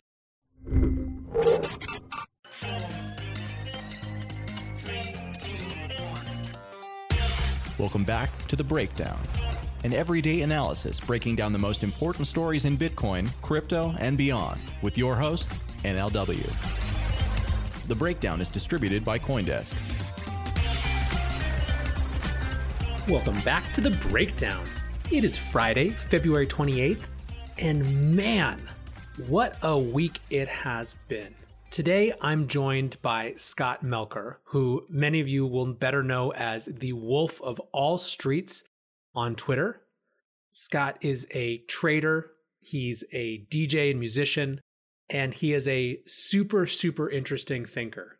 Part of the reason that I wanted to bring Scott specifically on the show today is that We've seen a week where there's a lot to dissect in terms of crypto, but there's also a lot of contextualization needed in terms of the larger macroeconomy, right? In terms of the larger markets and what's happening there. Scott is the rare trader who speaks as eloquently about fundamentals and about the macroeconomy as he does about charts and short term trends. And I think that you can't really talk about this week whether it's crypto specifically or just the economy in general, without shifting your view from the short term to the long term. As you'll see, Scott makes this point really clearly. He talks at one point in this interview about just how jarring it is that something like 10 days ago, the stock market was printing all time highs, yet now we've had a 10% correction. These are strange, strange phenomenon that are not just normal patterns in the economy. And a lot of it has to do, as we discuss, with a fundamental shift in what stock market numbers even mean and, and whether they are, as they once were, about the perceived value of the company or something completely different and fundamentally different, more like a political scoreboard. We talk about the legacy of QE and 10 years of quantitative easing and what it has done to these markets. But we do also contextualize it in crypto, right? We look at the week in the Bitcoin safe haven narrative. This is something that I talked about earlier this week on the podcast. And I think is really, really important to understand just where Bitcoin and the rest of crypto assets fit in this larger conversation, in this larger question. One of my favorite interviews I've done, so let's dive in. Now, just to be clear, this show and especially this episode are not investment advice. Anything presented here, any conversation, is strictly for entertainment only. All right, Scott, thank you so much for joining today. I really appreciate the time. Well, thank you so much for having me. I'm excited. It's an exciting and weird time, right? Uh, you know, I, I was just talking with you a little bit before we started recording about how 2020 has kicked off with a bang. And for those who don't know you, you've got a, a, lot of different things going on now. You've got a newsletter, you are highly engaged in the space. I mean, give me the, I guess, the, the 10 second intro for people who, who don't know you. Sure. Well, I've been trading in some or investing in some various capacity for uh, over 20 years now, actually, practically 30 if you count the stocks I bought as a child. But it was something that I really got much more serious about in the last decade and even five years. And then uh, the transition into crypto was sort of an obvious one for anyone in the trading space who really liked making money, you know, 2016 yeah, 2017. Right, right. So, uh, yeah. you know, I came in very much as a trader and not in it for the tech type, uh, although, you know, that has transitioned to some degree. Over time, I've traded everything. I have a generally uh, decent feel for markets because I've just been watching them for a really long time. I went to school at the University of Pennsylvania at a time when Wharton was sort of, you know, the finance center of everything. So, you know, I, I had a lot of exposure there. It's just something I've always been at least superficially interested in basically my whole life. I think it's actually funny the the comments on in it for the tech, right? I've been joking a lot this week that the the more that the price of Bitcoin and the rest of crypto dips, the more we're all in it for the tech. That's right. Uh, which is sort of been the story of this week. So yeah, a losing um, trade becomes a, a, community member, right? Well, listen, I you know I I spent a lot of time in in just kind of traditional tech startups before moving into to the crypto side of the world. There's a similar thing there where everything that you fail at is just a learning experience, which I do actually happen to think is true, but you see it most often when people are kind of on the back foot a little bit. Yeah, so. I don't think that's true at all with a trade. I do think that's absolutely true with a life experience or a failure uh, at work. But, you know, with trading, it's usually emotion and is not a teachable moment. It's just something that tend, people tend to repeat over and over again. So unless they actually learn about it and change their behavior, but you know, I think that traders quickly become investors, to become passionate community members for the mm-hmm. coins they're holding by a very uh, natural uh, evolution or de-evolution, I, I suppose.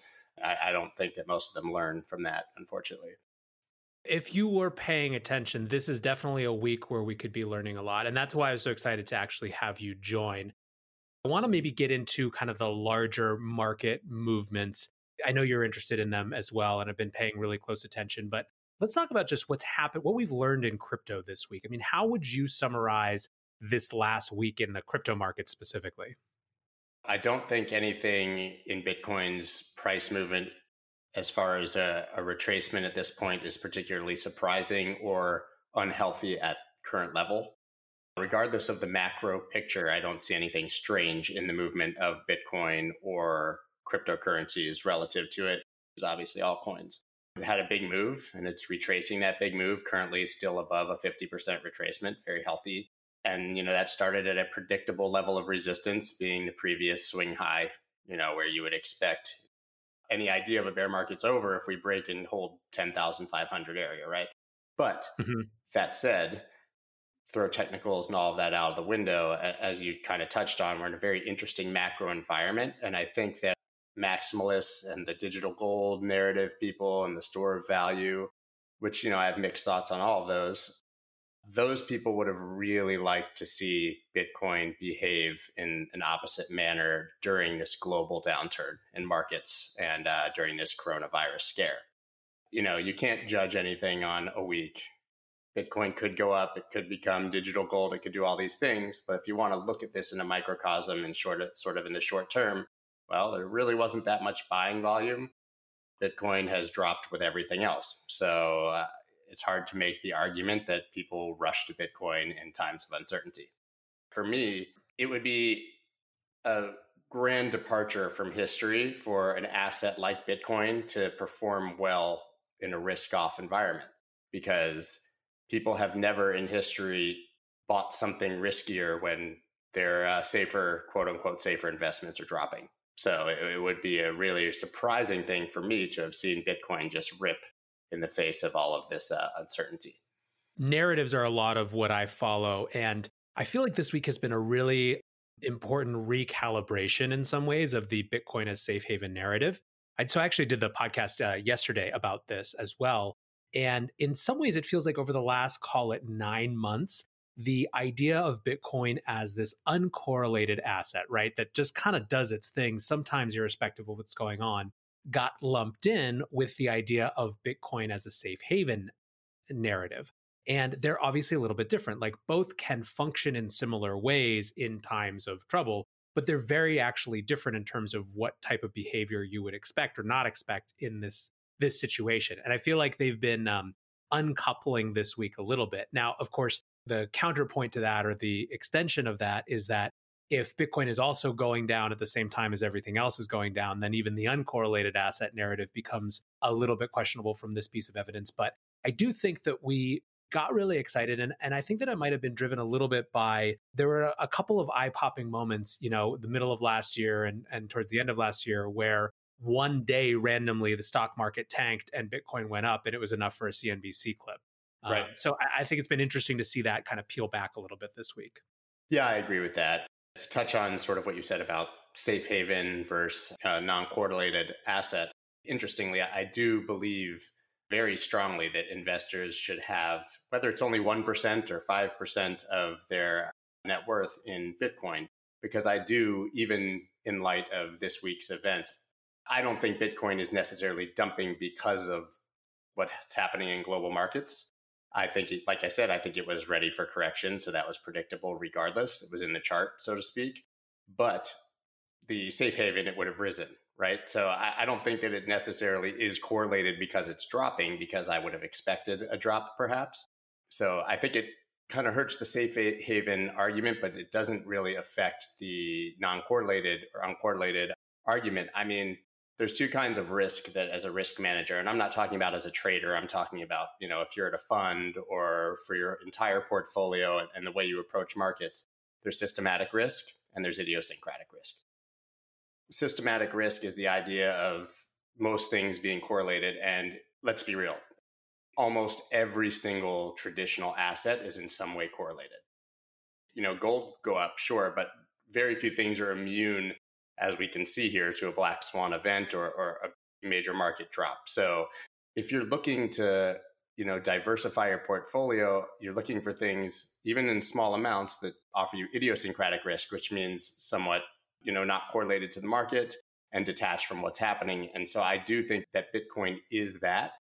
But when i say that everybody should own 1% of it they should buy it put it away forever and hope that they never need it not because it's the future of money or because it's any of those things, because, you know, perhaps if part of my French, if shit really goes down, you might need it, you know, and it might behave in its own manner if in that one in a million chance our currency becomes hyperinflated or something like that, the, the people of Venezuela, right? So there are cases, obviously, where it's extremely valuable. And I think it's also in that case important to differentiate between value and price because even if the price of Bitcoin is dropping, for some people in certain situations, it still has tremendous value. Venezuela being a great example.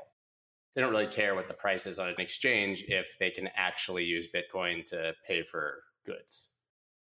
You know, and that's real value. So I do think that there are cases where Bitcoin can become very valuable. And also, like, why wouldn't you want 1% of your money, which is money, if you lose it, you won't even notice, why wouldn't you want an asset that could be worth a few hundred thousand dollars one day?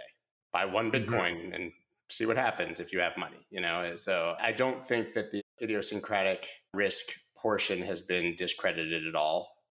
I think that a safe haven digital gold argument is dubious at best. This is a the kind of the the Chamath argument, right? About one percent. I mean, this is what he said in his why I bought Bitcoin essay in like 2013 in Bloomberg. And he stuck by that up into uh, an appearance on CNBC earlier this week where he said the same thing, right? Really echoed this sentiment. When we talk about non correlation, we're not talking about on a, a kind of week to week level. We're talking about something that is potentially non correlated on a much longer time scale in the context of, as you put it, kind of these black swan events. Right. That, that's why I said really put it away and don't think about it, which, by the way, is how you should approach any investment and not trade, anyways. If you could buy Bitcoin now and see what happens in five to 10 years and not worry about it, then that's the approach you should take. If you're a casual investor who just wants a bit of idiosyncratic risk and a bit of exposure. All right. So let's talk actually about the the larger markets as well. Because again, one of the things that I think people find really compelling about your analysis and your insights is that you're moving back and forth between the micro and technical analysis, but also you clearly care about and spend a lot of time thinking about the bigger picture. What's your read on the markets, right? I asked your read on the crypto markets, but what's your take on what we've seen in the larger stock market and just global markets in general this week uh, as a whole? I think it's bad. I think it's a bit irresponsible to sugarcoat it. That said, it's hard to find a bottom, but there will be one. And if you have a long time frame, the market will go back up and it will rip and it exceed expectations. So, you know, it, bullish, bearish, bad, good are all, you know, about context and time frame. I would say in the short term, there's no reason to believe that it's necessarily going to bounce today. There are technical indicators, you know, the 50 MA on SPX and, you know, the Dow, the, the levels that it's at. But, you know, right now it's a very uncertain environment. I think you just need to use common sense in situations like this. And there's no indication right now that the situation is under control. And the market is completely binary as far as emotion, right? People are fearful or if they're greedy. When they're fearful, they're selling. And I think that that's what's happening right now. And I don't think we have clarity. So, with any clarity on where this virus is going or where the environment is headed, we'll maybe start to form a bottom. That could be here, that could be 20% lower. Nothing would surprise me. So, I, I think it's a time to exercise caution. I am generally a dip buyer in markets, especially with my long time frame, but I have not started buying here yet, which says quite a lot because, you know, Brexit, things like that, I pretty much bought right away. I am personally short uh, some market indexes and a, a few choice stocks uh, that I believed would be overexposed and some that I was shorting before. I, think the bigger issue here that people maybe aren't talking about or that I haven't heard about it's not really the virus itself. I mean, I think that the virus is one issue. The supply chain from China is the bigger issue. But I think the biggest issue and the real elephant in the room is that I already felt, and many did, that the market itself was inflated and was extremely overvalued. And that that's the case for many of these companies that have risen, you know, 50% in the last year, gone skyrocketing. So to me, just mean reversion or returning to the actual value of things is a big drop. And that doesn't even account for what happens if they actually lose value, right? So this drop, I don't think it's surprising really anyone, but I think the uh, aggressiveness and velocity of the drop is somewhat astounding. I mean, if you're not paying attention, this is a historic drop. The S&P, I believe, was at a hitting an all-time high 10 days ago, and as of mm-hmm. today, it's officially in correction at a 10% drop from that all-time high in 10 sessions. It's not like the crypto market. This thing's only trading, you know, I mean, obviously there's after hours tradings, but this is not in a 24 7 market. So that's just during business hours it managed to do that. And that's something that we haven't seen since literally World War II, you know, and these are the worst days we've had since 2008 when everything went down the drain. So I'm not saying it's 2008 by any stretch. I'm just saying proceed with caution. I, I think it's just common sense that things were overvalued and uh, that maybe the world was not as exceptional of an economy as uh, maybe certain people led you to believe. And here we go.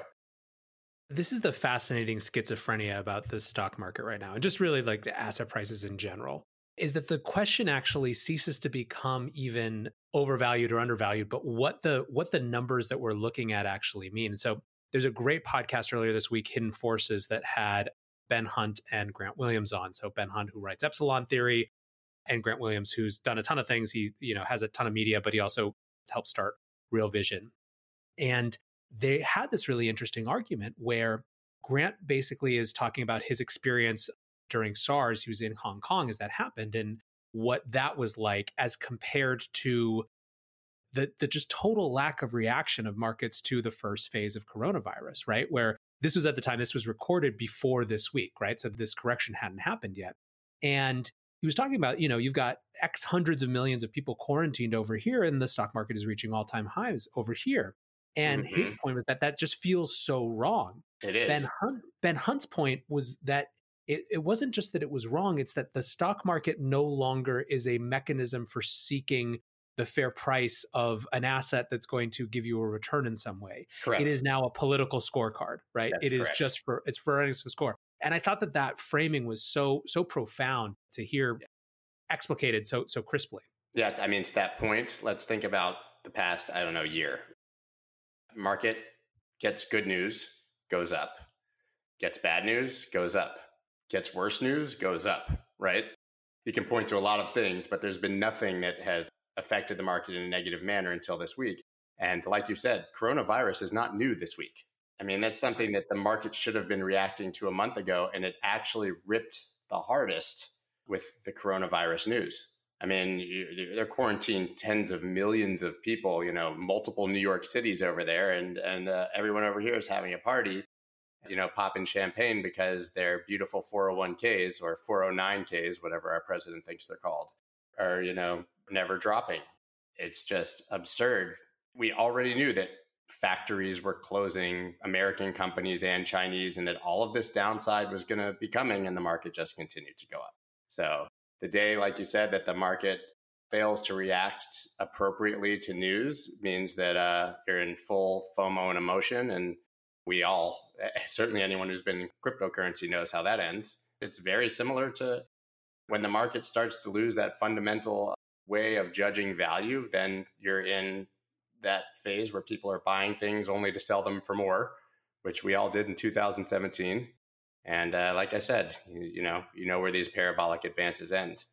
It's really interesting. I think holding aside, uh, you know, predictions, prognostications, and all that sort of thing, it does feel like there are a growing number of observers who look at these markets and say, you know what, maybe central banks can prop up this whole thing one more time or you know or multiple more times right? But at some point there has to be an event or a threshold where it just can't go anymore you know? And i mean in a lot of ways i feel like bearish market media is entirely about guessing which which event that's going to be you know? Is it going to be retirees who have to sell? Is it going to be some black swan like corona? But it, it does feel like this is a an example of kind of nudging us further and further along that path yeah, I agree. And I mean, it's actually amazing though. I haven't checked today, but I believe Chinese markets have actually been up. So their QE is working.